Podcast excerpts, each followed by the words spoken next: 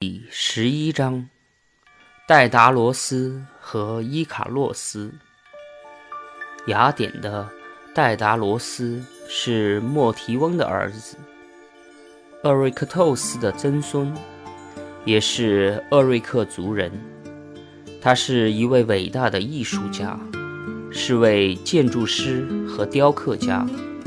世界上各地的人都十分赞赏他的艺术作品，说他的雕像是具有灵魂的创造物，因为从前的大师创作石像时，都让石像闭上眼睛，双手连着身体，无力地垂落着。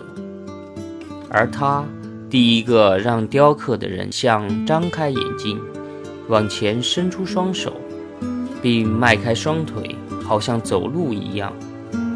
可是戴达罗斯却是一个爱虚荣和爱嫉妒的人，这一缺点又使他作恶，使他陷入悲惨的境地。戴达罗斯有个外甥，名叫塔罗斯。塔罗斯向他学艺，而他的天分比戴达罗斯高，并立志做出更大的成就。还在儿童时代，塔罗斯就已经发明了陶工旋盘，他用蛇的额骨作为锯子，用锯齿锯断一块小木板。后来，他又一样造了一把铁锯，从而成为锯子的发明者。他还发明了圆规。起初，他们两根铁棒连接起来，然后让其中一根固定位置，让另一根旋转。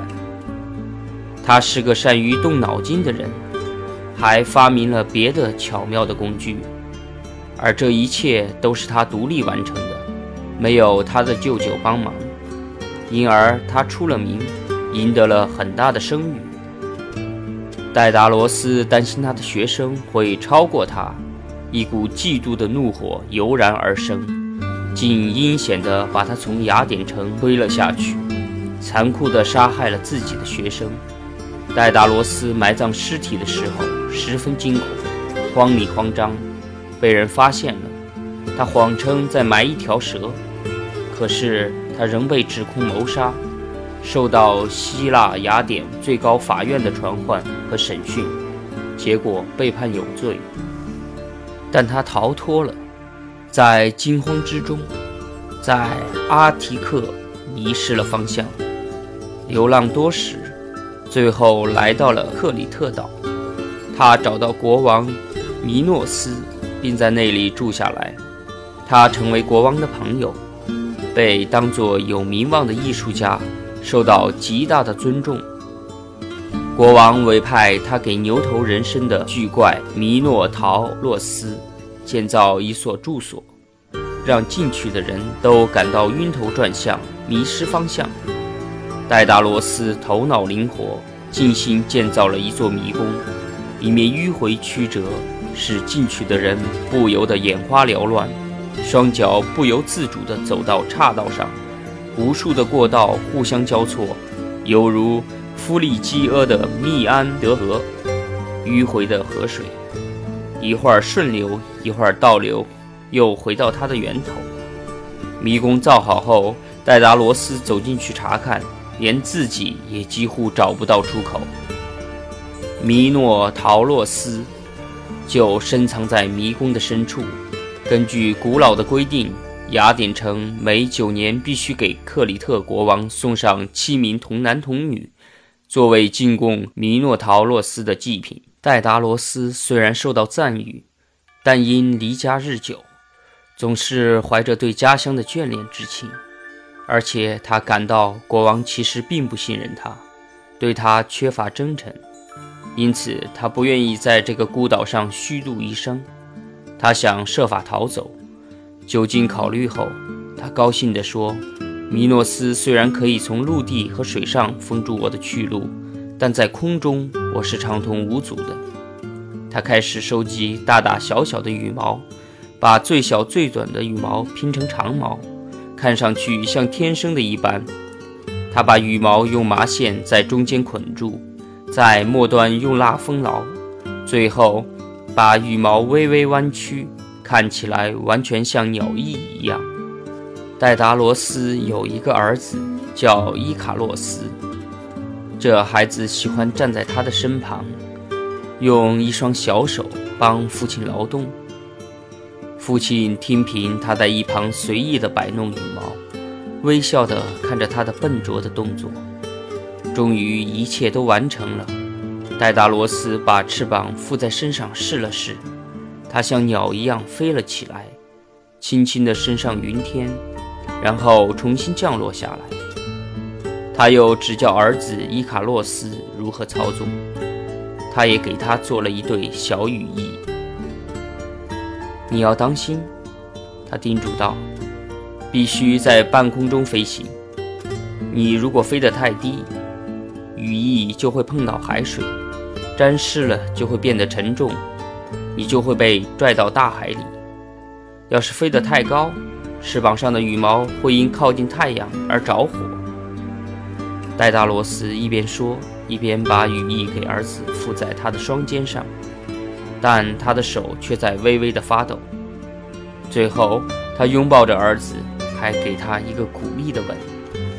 两个人鼓起翅膀，渐渐升上了天空。父亲飞在前头，他像带着初次出巢的雏鸟飞行的老鸟一样，小心地扇着翅膀，不时地回过头来看儿子飞得怎么样。开始一切都很顺利，不久他们就到达萨马岛上空，随后又飞过了提洛斯和培罗斯。伊卡洛斯兴高采烈，他感到飞行很轻快，不由骄傲起来。于是他操纵着羽翼朝高空飞去，可是惩罚也终于飞来了。太阳强烈的阳光融化了蜂蜡，用蜡封在一起的羽毛开始松动。伊卡洛斯还没有发现，羽翼已经完全散开，从他的双肩滚落下去。不幸的孩子只得用双手在空中绝望地滑动，可是他扶不起来，一头栽落下去，最后掉在汪洋大海中，万顷碧波把他淹没了。这一切发生得很突然，瞬间便结束了。戴达罗斯根本没有觉察到，当他再次回头，没有看到他的儿子。伊卡洛斯，伊卡洛斯！他预感不妙，大声呼喊起来，你在哪里？我到哪里才能找到你？最后他惊恐地朝下面瞅了一眼，他看到海面上飘着许多羽毛。戴达罗斯连忙收住羽翼，降落在一座海岛上，将羽翼放在一边。他张大眼睛，满怀希望地寻找着。一会儿，汹涌的海浪把他儿子的尸体推上了海岸。天哪！被他杀害的塔洛斯以此报了仇，雪了恨。绝望的父亲掩埋了自己儿子的尸体，为纪念他的儿子，从此埋葬伊卡洛斯尸体的海岛叫做伊卡利亚。戴达罗斯怀着悲痛又继续飞行，他飞向西西里岛。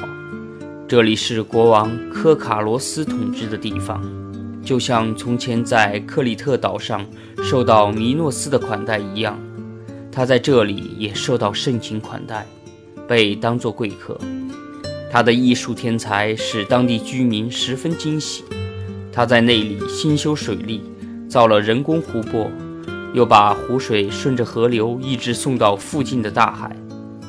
在陡峭的山峦顶上有一块无法攀登冲击的险要地方，连树木也很难生长。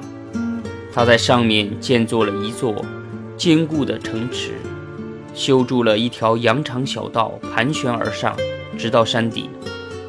这样的城堡只要3-4个人就可以守护，固若金汤。科卡罗斯国王选择这座难以攻克的城堡存放他的珍宝。